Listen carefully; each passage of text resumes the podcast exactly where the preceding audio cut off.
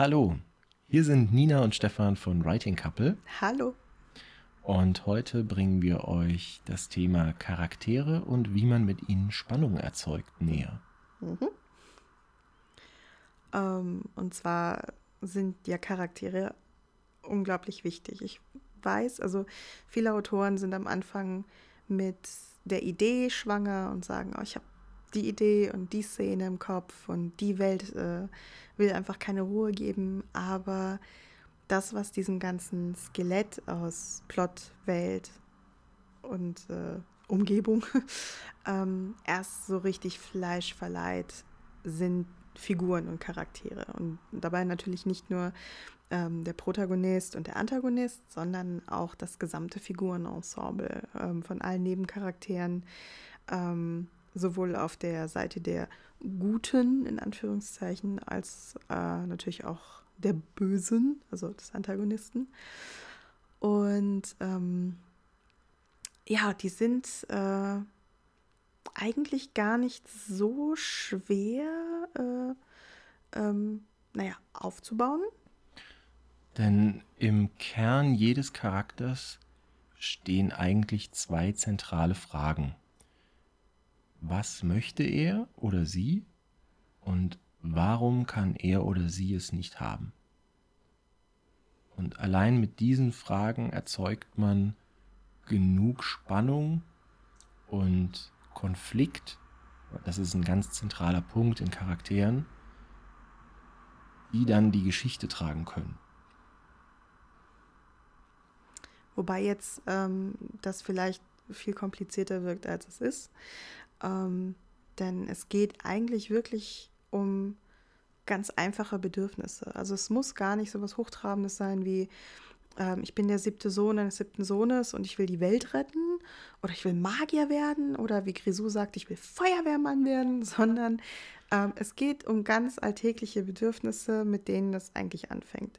Also wenn wir zum Beispiel gehen wir mal von Tolkien aus, Herr der Ringe, und Frodo hat eigentlich ein schönes Leben und genießt das auch sehr im Auenland und alles ist schick, alles ist super, aber er hat immer so ein bisschen Sehnsucht nach Abenteuer, so ein bisschen nach, mal ein bisschen was Aufregendes erleben. Und wahrscheinlich dachte er mehr so an, vielleicht treffe ich eine Fee im Wald und weniger an, ich muss mich jetzt dem ultimativ Bösen stellen und einen Ring nach Mordor bringen.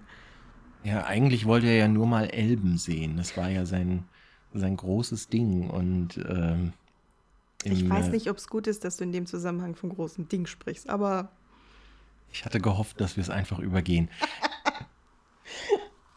Also er wollte Elben sehen und das ist ja auch die tolle Szene für ihn in den Büchern und im ersten Film, wenn sie dann diese Prozession sehen bei Nacht, die durch die Wälder streift, Party macht und das Auenland verlässt. Warum nicht?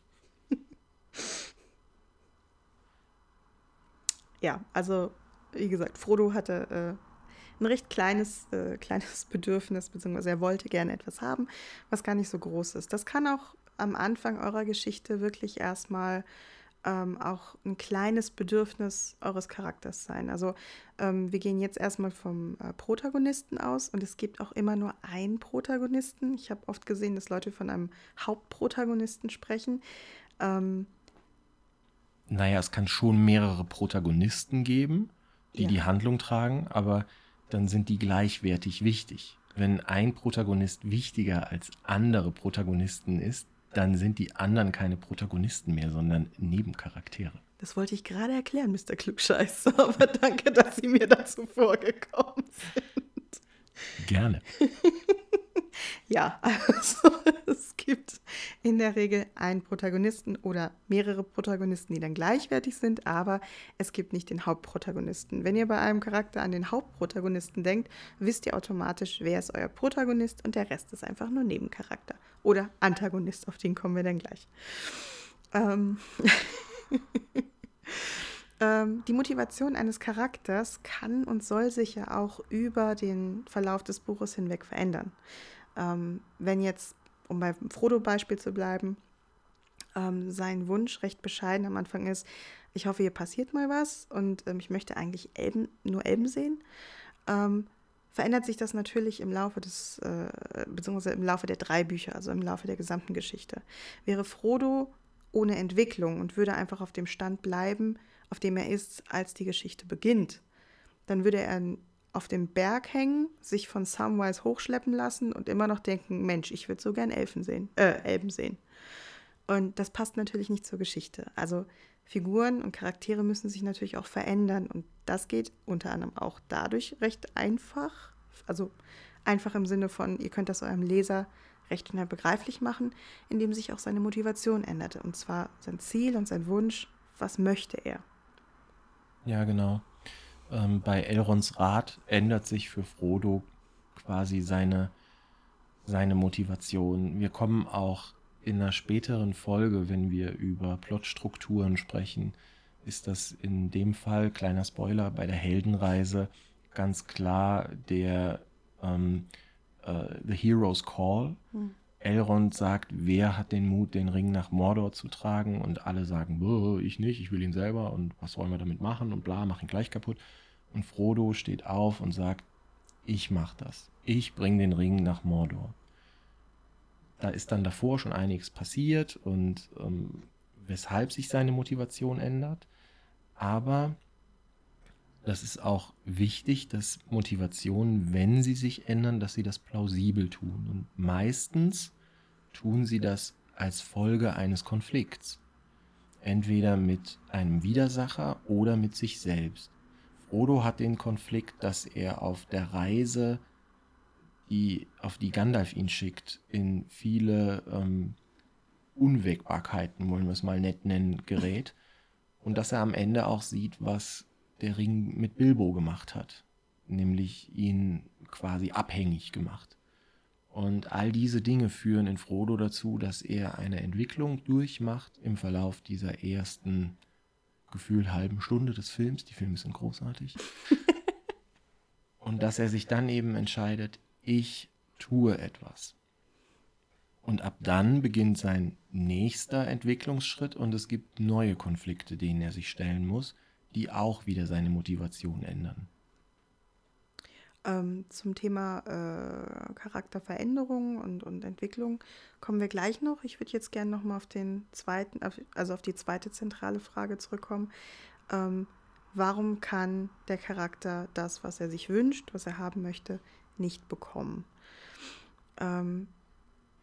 Dadurch, dass diese beiden Fragen natürlich auftreten, was will ich und warum kriege ich es nicht, gibt es automatisch den Konflikt, den hatten wir ja gerade schon mal angesprochen, denn der ist mit am wichtigsten, um Spannung aufzubauen. Sowohl der Konflikt in dem Charakter selbst, als auch der Konflikt zwischen Protagonist und Antagonist, das sind die Dinge, die einer Geschichte Spannung verleihen, denn nichts ist so langweilig wie glücklich sein. Das wünschen wir uns natürlich alle im Alltag und für unser Leben, aber wenn wir ein Buch zur Hand nehmen, möchten wir nicht, dass irgendwer da glücklich ist, weil sonst hätten wir keine Geschichte, der wir folgen können. Genau. Und je mehr Charaktere ihr auf verschiedenen Achsen positionieren könnt, die sich entgegengesetzt sind, desto mehr Spannung erzeugt ihr automatisch aus diesen Charakteren raus. Es ist allerdings auch eine Verpflichtung, diese Dinge dann aufzulösen. Also es bringt natürlich nichts, möglichst viele Charaktere auf verschiedenen und sich gegenüberliegenden Seiten zu positionieren, aber dann nur eine dieser Geschichten zu erzählen. Denn aus allen Charakteren, die in eurem Buch vorkommen und die wichtig sind, Nebencharaktere sind ja auch wichtig, und aus allen Charakteren, die sich eben gegenüberstehen und miteinander im Konflikt liegen oder einen Konflikt haben und dadurch Spannung erzeugen, kommt ein Interesse des Lesers zu erfahren, wie dieser Konflikt gelöst wird. Beispiel, Charakter A und Charakter B wohnen zusammen. Charakter A ist absoluter Fleischliebhaber und Charakter B ist Veganer.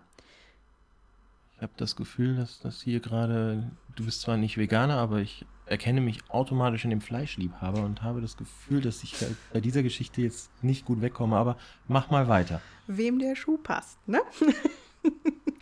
Naja, jetzt müssen Charakter A und B für Charakter C eine Geburtstagsparty ausrichten. Und es geht darum, was gibt es zu essen?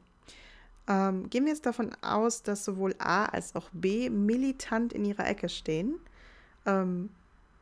wie es hoffentlich im Alltag nicht so ist, aber wir wollen ja, wie gesagt, Spannung und Konflikt, haben wir automatisch Reibung zwischen den beiden, weil keiner, der das Szenario sieht, würde davon ausgehen, na klar, die gehen friedlich einkaufen, einigen sich auf ein Menü und es wird ein super Abend mit einer super Fete und beim Essen wird es überhaupt keine Probleme geben. Naja.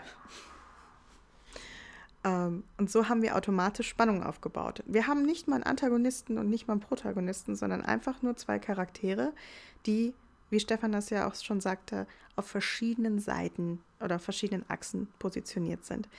Und durch ihre verschiedene Motivation, der eine möchte halt, weiß ich nicht, halbes Schwein auf dem Rost und der andere möchte halt gerne Tofu-Spieße haben. Und beide wollen halt nicht abrücken. Dadurch haben wir automatisch Spannung durch den Konflikt kreiert. Genau. Und wichtig ist auch, um da noch ein bisschen weiter zu gehen, dass natürlich diese Konflikte in Charakteren nicht zum reinen Selbstzweck werden. Also das bedeutet, eure Charaktere sollten in eure Handlung passen, in eure Welt passen. Und je nachdem, was für eine Geschichte ihr insgesamt erzählen wollt, macht es Sinn, Charaktere zu entwickeln, die aus sich heraus logisch und nachvollziehbar zum Fortschreiten dieser Geschichte beitragen. Wenn ich erzählen möchte, wie das Leben der Prinzessin in der Burg ist, bis sie ihren Traumprinzen kennenlernt, dann ist es begrenzt hilfreich, wenn alle anderen Charaktere, denen ich folge, nur Dörfler sind, die nicht auf diesem Schloss leben. Es kann natürlich auch ein paar Dörfler geben, die sich die ganze Zeit darüber unterhalten, wie toll die Prinzessin ist und wie einsam und wie wichtig es wäre, dass sie endlich den Traumprinzen findet. Aber es wäre natürlich auch sinnvoll, ein paar Leute zu zeigen, die mit der Prinzessin interagieren können, damit wir ein bisschen mehr über sie lernen. Denn aus der Außenansicht von anderen kann man auch was über den eigentlichen Charakter erfahren, den man gerade nicht in der Perspektive hat. Ja, die Wissenshintergründe werden dann zum Beispiel auch ganz spannend. Also wenn wir bei dem Beispiel bleiben, Bauer XY hat jetzt vielleicht nicht unbedingt Ahnung davon, was für Probleme die Prinzessin hat, aber ihre Hofdame weiß das zum Beispiel. Die sieht, dass die jeden Abend sich die Augen ausheult, weil sie irgendeinen Typen heiraten muss, der sie irgendwann aus dem Schloss befreit und sie kann nicht einfach von alleine rausgehen, weil... Prinzessin. It comes with a job.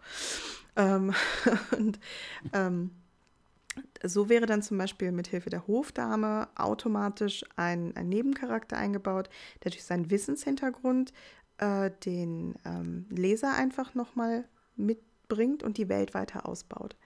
Denn Figuren, sowohl Neben- als auch Protagonisten, also Nebenfiguren als auch Protagonisten, als auch Antagonisten, sind der Schlüssel, der euren Leser in eure Geschichte führt. Wenn man ein Buch aufschlägt oder eine Geschichte liest, dann identifiziert man sich im Idealfall mit dem Protagonisten oder mit einem der Protagonisten, wenn man mehrere hat. Er oder sie oder divers ist die Figur, die den Leser bei der Hand nimmt, mit in die Welt trägt und wir als Autoren oder wir als Schriftsteller, die wir eigentlich die Fäden in der Hand haben. Wir sind ja die Puppenspieler im Hintergrund. Wir treten dann zurück und im Idealfall vergisst der Leser, dass wir da sind. Weil die Figuren so lebendig sind und gerade die Protagonisten so lebendig sind und ihn an der Hand nehmen und ihm die Welt zeigen, dass er in dieser Geschichte ankommt, dass er sie wirklich erlebt und nicht einfach nur Worte auf einem Blatt Papier liest. Da habe ich auch einen ganz netten Einwand bzw. Einwurf. Manchmal sagen Kollegen, dass sich Figuren an irgendeinem Punkt verselbstständigt haben. Und meiner Meinung nach, also die muss jetzt niemand teilen, aber das ist einfach so meine Einschätzung, ist es ja, also es ist sehr wichtig, wie Nina sagte, dass wir als Puppenspieler nicht sichtbar sind. Und meiner Meinung nach erlebt man dieses Gefühl, dass Figuren sich verselbstständigen, immer dann, wenn man selbst bereit ist, die Fäden zu kappen. Sprich, ich hatte eigentlich vor, dass die Figuren XY machen, merke aber, dass das so an den Haaren herbeigezogen ist in dem Moment, beziehungsweise konstruiert, weil es sich aus den Figuren selbst nicht mehr ergibt. Figuren entwickeln sich und würden auch menschlich handeln. Das heißt, wenn ich einen Protagonisten habe und ich hatte mir ausgedacht, wie toll das doch wäre, wenn der plötzlich gegen 100 Mann antritt und die alle platt macht. Und ich komme an diese Szene und merke, es ist aber viel logischer, wenn der jetzt aus dem Fenster springt, auf den Rücken des Pferdes und flieht. Dann ist das der Punkt, in dem ich der Figur vertraut habe und in dem ich erkannt habe, dass diese Figur nicht ein Eigenleben, aber ein Hirn hat. Und wenn ich ihn aber gegen diese 100 Mann antreten lasse, dann muss ich, wenn ich will, dass er gewinnt, das so konstruieren, dass es funktioniert. Und das ist dann meistens der Moment, in dem der Leser sieht, irgendwie ist das nicht logisch oder das ist irgendwie komisch. Und dann hat man das Problem, dass die Fäden sichtbar werden. Man merkt es als Leser ja auch an dem Punkt, wenn man sieht, wie eine Figur handelt, der man jetzt schon ein paar hundert Seiten gefolgt ist. Und in dieser Situation wirkt das, was sie tut, unlogisch. Das heißt, da verliert der Autor den Leser. Gleichzeitig war die Figur bis zu diesem Punkt aber so real und so menschlich, dass man als Leser sagen konnte, das würde XY so nie machen. Das gibt es ja auch bei Serien und auch bei Filmen, hat man das ganz oft. Und das Ding ist, was für uns Autoren natürlich ganz spannend ist, uns wird viel verziehen, wenn die Figuren lebendig sind. Wenn eine Geschichte jetzt vielleicht nicht ganz so geil ist und vielleicht ein bisschen flach ist oder ihr fehlt einfach noch so der Spannungspunkt, wird der Leser aber in der Regel ein bisschen gnädiger damit umgehen, wenn die Figuren ihn mitgenommen haben. Das heißt, du sagst, mit guten Figuren kann ich betrügen und über eine unausgereiftere Geschichte hinwegtäuschen? Willst du mir das sagen? Wieso läuft es bei diesem Podcast immer darauf hinaus, dass du mir das Wort im Mund umdrehen willst, dass ich die Leute bescheißen will? Ich versuche nur Schlupflöcher für mich zu finden. Aber ich stimme dir voll und ganz zu. Es ist nichts frustrierender, als wenn man einer Figur lange Zeit gefolgt ist. Game of Thrones. Und ganz am Ende handelt sie auf eine Art und Weise, die einfach nicht nachvollziehbar ist. Und man kann das natürlich auch machen. Man kann Figuren mal handeln lassen auf eine Art, die der Leser nicht nachvollziehen kann, wenn man es dann erklärt. Ja. Und wenn man es gut erklärt, dann war es ein fantastischer Kniff. Dann hat man was geschafft, was man nicht für möglich gehalten hat. Man hat den Leser so überrascht, dass er verstanden hat, warum die Figur 50 Seiten vorher so gehandelt hat, was eigentlich nicht ging. Und das ist wieder eine ganz andere Geschichte. Aber meistens ist es eben der Punkt, dass man versuchen sollte, Figuren so handeln zu lassen, dass es plausibel ist aus ihrer Vergangenheit. Das ist gerade auch bei Antagonisten sehr wichtig. Also ein Antagonist kann ja durchaus auch etwas anderes als ein menschliches Wesen sein. Zum Beispiel im Film Der Sturm, wer ist der Antagonist? Der Sturm. Da gibt es jetzt keinen Bösewicht, der die Fäden im Hintergrund zieht, sondern das Wetter ist einfach scheiße. Da wir in Büchern halt ganz oft Antagonisten, also Figuren haben, die als Antagonist handeln, ist es da zum Beispiel recht wichtig, also zumindest in den modernen Büchern, dass die Handlungen dieser Figuren nachvollziehbar sind. Wir sind in den 70ern ganz oft ja damit gefahren, dass zum Beispiel bei James Bond die Bösen böse waren, weil sie böse waren. Aus Prinzip. Weil Default. Aber das sind nicht unbedingt die Bösewichte gerade in Büchern oder auch die Villains oder die Schurken, die uns im Gedächtnis bleiben, sondern Figuren mit menschlichen Schwächen, mit Motivation, mit klaren Charakterzügen. Das sind Figuren, die einem im Kopf bleiben. Und gerade bei Bösewichten ist das, fällt es nochmal deutlicher auf, wenn dem nicht so ist. Oh ja, nichts ist wichtiger als ein glaubhafter Bösewicht, der am besten, im Idealfall, aus einer moralischen Überzeugung handelt, der man sich vielleicht sogar anschließen könnte, dem Grundgedanken. Aber sein Weg ist dann eben falsch. Aber dann war man trotzdem schon so weit, mit ihm zu sympathisieren und zu sagen, ja, ich kann verstehen, warum er das tut, aber seine Mittel sind die falschen. Und, ja. Ganz kurz, ist dir schon mal aufgefallen, was für ein dämliches Wort Bösewicht ist? Ja. Das klingt immer wie ein wütender Gartenzwerg. Der Bösewicht? Man sollte den Proter jetzt Guterwicht nennen. Oh. Gut, wir bleiben bei Antagonist. Ich habe verstanden.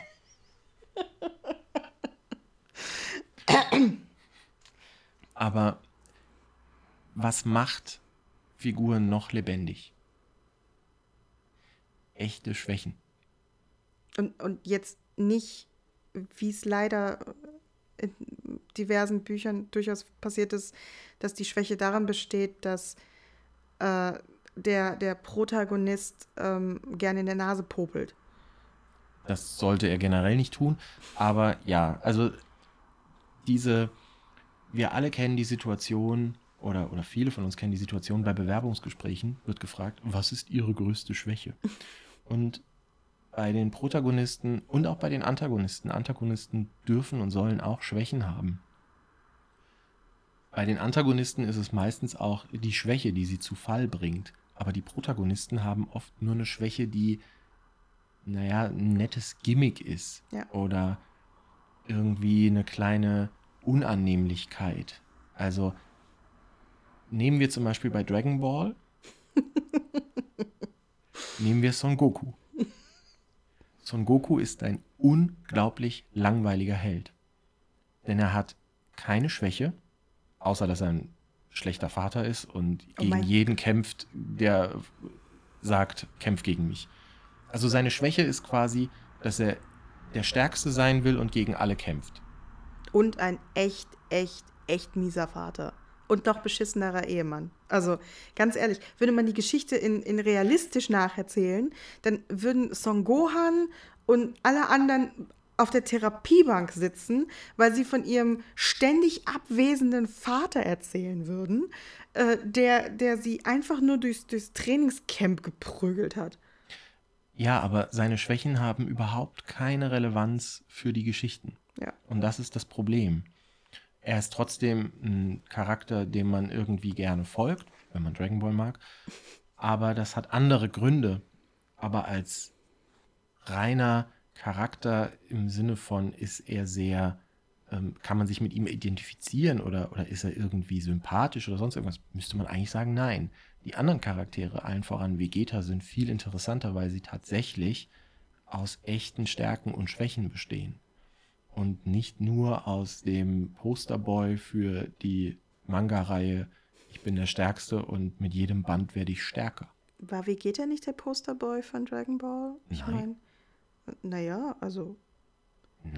Also Fanfiction-technisch. Wo wir gerade bei Fanfiction sind, Charaktere, die keine Fehler oder halt so kosmetische Gimmick-Fehler hat, wie Stefan das genannt hat, die kennt man in der Fanfiction-Szene als Mary Sue oder Gary Stu. Das waren Figuren, die meistens auch Self-Insert waren. Das heißt also, die Autorinnen haben sich da selbst reingeschrieben und die Figuren waren immer perfekt. Meistens war die Augenfarbe höchst ungewöhnlich. Alle liebten den Protagonisten, also den Autor, und derjenige fing dann immer irgendwie was mit dem jeweiligen Fandom, Charakter an. Also weiß ich nicht, bei Harry Potter war es dann, entweder fand Harry Potter dann die Figur super toll, aber die Figur hat dann was mit Snape angefangen, weil der Autor was mit Snape toll fand und so. Seid kein Gary Stu und seid keine Mary Sue. Schwächen in einer Figur, nachvollziehbare menschliche Schwächen sind wichtig. Und die Entwicklung eines Charakters und auch die Größe eines Charakters misst sich an der Größe der Schwäche. Je größer die Schwäche ist und je schwieriger es ist, sie zu überwinden, genauso wie das Hindernis, das zum Beispiel der Antagonist oder etwas anderes im Buch darstellt, je größer und schwerer das zu überwinden ist, desto größer ist die Entwicklung in eurer Figur. Richtig. Und dafür ist es eben sehr wichtig, dass ihr euch Gedanken um diese Schwächen macht. Es darf gerne etwas sein, was der Handlung auch im Weg steht. Das ist ja der Witz daran. Und ein zweiter Punkt, der gerne gemacht wird mit Nebencharakteren, ist, dass die Nebencharaktere reine Stichwortgeber sind, die zuweilen auch eine wandelnde Exposition darstellen. Also der Prota oder die Prota ist an einem Punkt, wo es nicht weitergeht, und plötzlich trifft sie, er oder sie, den passenden Nebencharakter, der die Handlung wieder vorantreiben kann. Manchmal passiert sowas und manchmal ist das auch in Ordnung. Aber ihr solltet darauf achten, dass nicht alle Charaktere, die ihr in die Handlung einführt, nur zu dem Zweck eingeführt werden, damit sie den oder die Protagonisten unterstützen. Auch Nebencharaktere verfolgen eine eigene Agenda. Auch Nebencharaktere haben es verdient, dass sie ein eigenes Leben haben, dass man sich Gedanken macht. Und zusätzlich nutzt es sich sehr schnell ab, wenn man neue Charaktere nur deshalb einführt, damit die Handlung und der Protagonist oder die Protagonistin wieder einen Schritt weiterkommen. Viel interessanter ist es, wenn die Protagonisten sich neue Fähigkeiten aneignen oder neue Wissensstände erarbeiten und aufgrund derer die Handlungen vorantreiben können. Da kann man gerade mit den Figuren und auch Nebenfiguren sich selbst so ein bisschen auf die Probe stellen. Also wenn ihr zum Beispiel die Charaktere, die ihr schon habt, versucht, ohne äußerliche Merkmale zu beschreiben. Das heißt also keine Haarfarbe, keine Größe, kein Geschlecht, kein Gender, nichts, sondern einfach nur aufgrund ihres Charakters. Und dann könnt ihr ja selbst sehen, gibt es Unterschiede zwischen den Charakteren? Kann ich allein durch die Charakterbeschreibung, also ohne äußerliche Merkmale, Unterschiede zwischen den einzelnen Figuren feststellen. Also ist der eine jetzt nett und der andere ist auch nett? Wer von beiden ist denn jetzt der Protagonist? Wer von beiden hat ein Merkmal, wodurch ich ihn von dem anderen unterscheiden kann? Plus, wenn man die ganzen Äußerlichkeiten und all sowas wegnimmt und überlegt, wie ist der Charakter und bleibt was übrig. Die Frage nämlich, bleibt überhaupt was übrig? Hat der Nebencharakter eben Charakter? Oder ist er nur, das ist jetzt der Hauptmann, der ist da, um dem Prota zu helfen, von A nach B zu kommen, gibt ihm eine neue Waffe, weil seine alte zerbrochen ist, aber ansonsten hat er überhaupt keine Bewandtnis. Und 4 Seiten später stirbt er tragisch und der Prota beweint ihn bitterlich. Als Leser wird es wahrscheinlich nicht so den Erfolg haben, also der Leser wird nicht so mit dem Hauptmann weinen, weil er ihn nicht kennt und weil er auch gar keine Chance hatte, ihn kennenzulernen in diesem kurzen Beispiel. Aber das ist ganz wichtig, versucht einfach mal alles, wie Nina gesagt hat, Äußerliche wegzunehmen und schaut, was übrig bleibt. In dem Beispiel könnte man das zum Beispiel so, sehr gut, ich arbeite mit Worten, man merkt's. Ja? Hätte es zum Beispiel vor der Szene, wie der eine Charakter dem Hauptmann jetzt die Waffe reicht, eine Szene gegeben, wie der Hauptmann mit dieser Figur in der Kneipe sitzt und jemand will dem Hauptmann eine reinhauen und der Kumpel oder die andere Figur tritt dazwischen und der Hauptmann sagt, du holst immer für mich die Kohlen aus dem Feuer. So, zack, emotionale Verbindung. Man weiß, zwischen den beiden war irgendwie mal was aus der Vergangenheit. Die beiden sind emotional involviert. Wenn wir jetzt diese Szene weggelassen hätten und einfach nur sagen, okay, die Figur gibt dem Hauptmann die Waffe und stirbt 2 Seiten weiter, dann sieht der Leser uns als Fadenzieher. Wir als Puppenspieler sind da, weil genau klar wird, diese Figur sollte eingeführt werden, um die Waffe zu bringen und einen emotionalen Einschlag zu bringen, weil sie stirbt. Mhm. So. Und das ist Mist. Wie gesagt, wir wollen als Autoren immer, dass der Leser uns vergisst. Richtig. Also, fassen wir zusammen, bevor wir kurz nochmal erläutern, worum es eigentlich auch im diesmonatigen Freebie geht. Der Spickzettel, der dem Newsletter beiliegt. Falls ihr euch für den Newsletter angemeldet habt, auf www.writingcouple.de könnt ihr das noch tun. Und der aktuelle Newsletter samt Freebie wird euch dann immer zugeschickt. Werbung Ende. Aber zusammenfassend kann man sagen, Figuren leben von Konflikten. Charaktere werden interessant durch echte Schwächen. Der Antagonist bestimmt den Protagonisten. Je stärker euer Antagonist ist, desto stärker muss auch euer Protagonist werden. Niemand mag den Gary Stu. All die Dinge haben wir auf dem Spickzettel ganz knapp in Stichworten zusammengetragen. Der Spickzettel ist wieder zum Ausdrucken auf einem DIN A4-Blatt.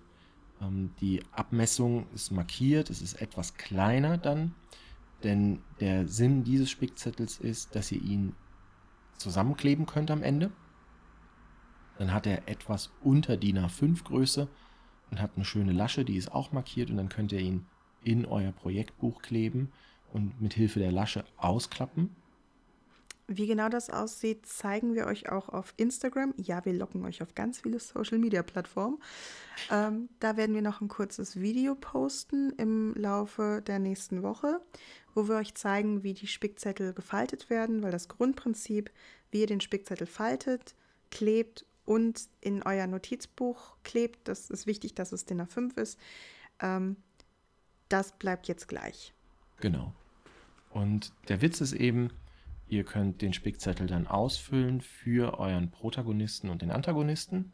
Und das ist der Teil, den ihr ausklappen könnt. Und wo immer ihr eure Notizen macht, seht ihr, was an Leuchttürmen für diese beiden Charaktere, die zentral für eure Geschichte sind, ihr euch aufgeschrieben habt.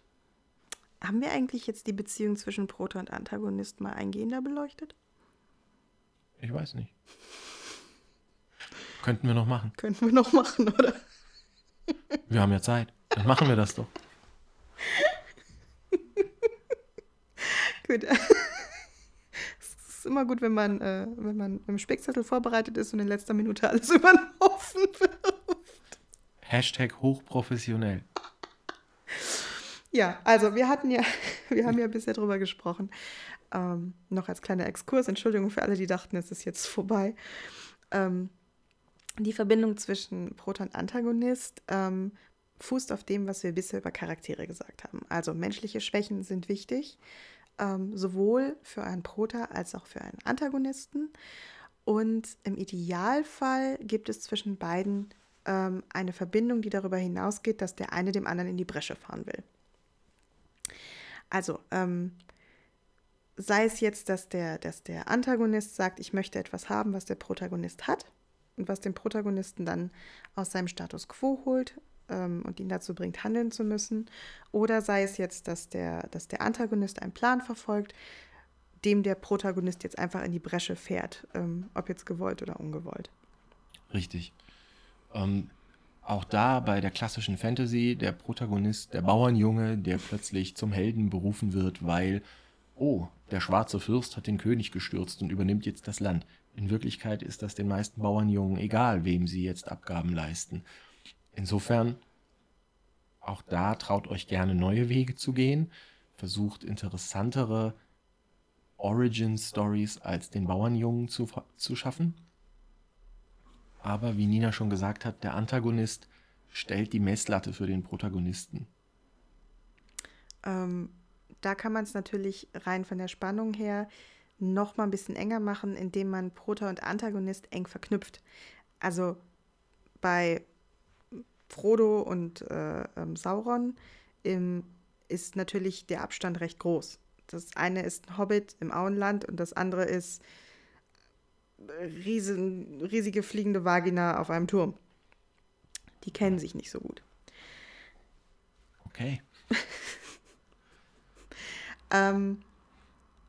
Wenn wir jetzt aber zum Beispiel einen Proton Antagonisten haben und die beiden sind Geschwister, dann gibt es eine gemeinsame Geschichte. Und dann ist natürlich die Entzweiung zwischen beiden, weil der eine möchte das und der andere möchte das, sehr viel schmerzhafter und der Konflikt ist tiefer. Und der Leser ist auch gleich emotional tiefer involviert. Das ist immer gut. Ja. Entschuldigung. Alles gut. Okay, jetzt war es ein bisschen viel. Aber der Antagonist muss auch nicht eine Person sein. Es gibt viele Geschichten, in denen Antagonisten Dinge sind oder einfach die Zeit an sich. Aber auch das ist dann ein Moment, in dem ihr über den Antagonisten euren Protagonisten definieren könnt. Wenn der Antagonist einfach nur eine Bombe ist, die droht zu explodieren und euer Protagonist weiß aber nicht, wie man sie entschärfen soll, dann ist das Hindernis recht schnell klar. Der Protagonist muss lernen, wie er diese Bombe entschärft. Wie dann dieses Lernen stattfindet, ob er schnell in die Bibliothek rennt und was über Thermodynamik und, keine Ahnung, Sprengstoff liest oder ob er auf eine Schnitzeljagd durch Rom und den Vatikan rennt, um die Bombe zu entschärfen, wer weiß. Oder ob er wie James Bond einfach seinen magischen Kuli rausholt oder wie Doctor Who seinen komischen Sonic-Screwdriver. Ich bin kein Doctor Who-Fan, aber egal. Was? Aber darum geht's heute auch nicht. Es geht um Charaktere. Ja, wie dieser nicht Doctor Who-Schauer da hinten so schön sagte. Euer Antagonist definiert euren Protagonisten. Wenn wir zum Beispiel sagen, okay, wir haben jetzt diese Bombe im Vatikan, dann ist wichtig, wie groß ist dieses Hindernis, wie wir es ja gerade auch gesagt hatten. Wenn es jetzt eine Bombe ist, die, wenn sie hochgeht, vielleicht einfach nur nach faulen Eiern riecht, dann ist das Risiko und die Gefahr für den Protagonisten recht klein. Der Papst riecht dann nach faulen Eiern. Gut, aber wäre jetzt auch kein großer Verlust. Wenn diese Bombe jetzt aber halb Rom mit sich in den Abgrund reißt und danach alles nuklear verseucht ist, ist das Risiko und die Gefahr natürlich größer. Das heißt also, das Hindernis, das der Protagonist bewältigen muss, ist größer, er wächst mehr dran und der Spannungsanteil der Geschichte ist natürlich größer für den Leser. Genau. So. Ja. Ich glaube, damit haben wir viel zu Charakteren und ihren Beziehungen gesagt. Aber du siehst so aus, als würdest du noch etwas hinzufügen wollen. Ja, weil wir hatten noch 2 Tipps. Ihr seht, ich bin #hochprofessionell mega vorbereitet. Zu meiner Verteidigung, ich habe mich um die Technik gekümmert und glaube, sie ist diesmal besser geworden. Okay, aber die Tipps findet ihr auch noch auf dem Spickzettel. Und zwar, um das einfach auch für euch vielleicht nochmal praktisch anwenden zu können, wenn ihr das Gefühl habt, es hakt ein bisschen oder in der Geschichte ist es jetzt gerade ein bisschen langweilig und der Konflikt ist zwar vielleicht für den Anfang klar, aber es kommt noch nicht so raus, dann versucht vielleicht einfach mal aus eurer Komfortzone rauszugehen und die Situation eures Protagonisten und vielleicht auch eures Antagonisten anders zu beleuchten. Zum Beispiel, gibt es etwas, was ich dem Protagonisten wegnehmen könnte, was den Druck auf ihn erhöht, sich aus der Situation, in der er ist, rauszubegeben? Ja, könnte auch eine geliebte Figur sein. Dann muss sie gehen. Eiskalt, der Mann. Was auch eine Möglichkeit ist, aus der Komfortzone rauszukommen, ist zum Beispiel das Geschlecht oder das Gender der Figuren ins Gegenteil zu verkehren oder ganz rauszunehmen. Ja, das ist allerdings ein Ding, was natürlich besser in der Planungsphase funktioniert, als wenn ihr schon 150 Seiten geschrieben habt.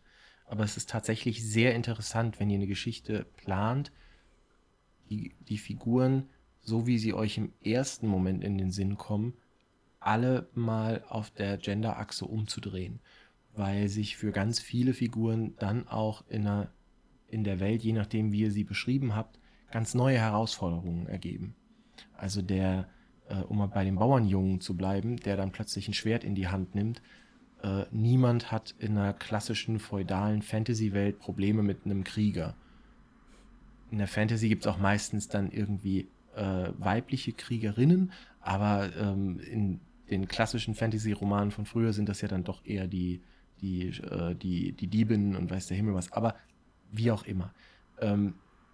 Nichtsdestotrotz ändert es plötzlich sehr viel in der Dynamik eures Charakters mit allen anderen, wenn ihr aus dem Bauernjungen ein Bauernmädchen macht, das dann nicht nur damit zu kämpfen hat, physisch zu kämpfen, sondern auch noch mit dem patriarchalen System. Und schon habt ihr eine ganz neue Geschichte. Was auch noch ein Tipp ist, das ist dann auch der letzte versprochen, den ihr anwenden könnt, der funktioniert auch, wenn ihr mitten im Buch seid und einfach merkt, okay, ich hänge jetzt hier mit der Motivation fest, wechselt die Perspektive.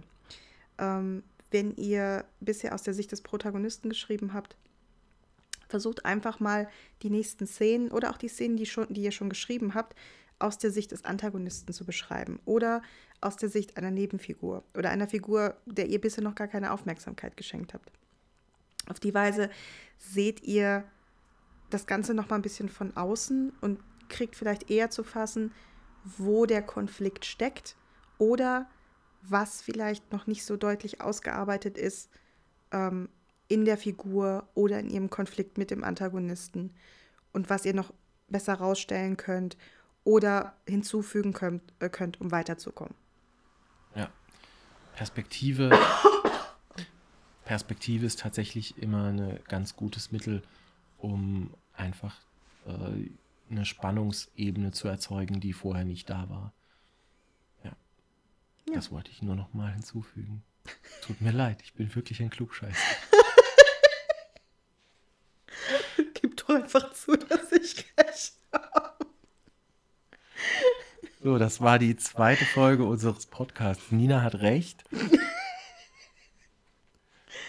Wir hören uns, wir haben, glaube ich, auf Instagram eine Abstimmung laufen gehabt. Ich würde sagen, der nächste ist trotzdem noch mal in 4 Wochen. Weil 2 Wochen jetzt sehr kurz ist, da ich es jetzt am Ende gesagt habe und wir nicht schneiden, weil wir #hochprofessionell sind, passiert das.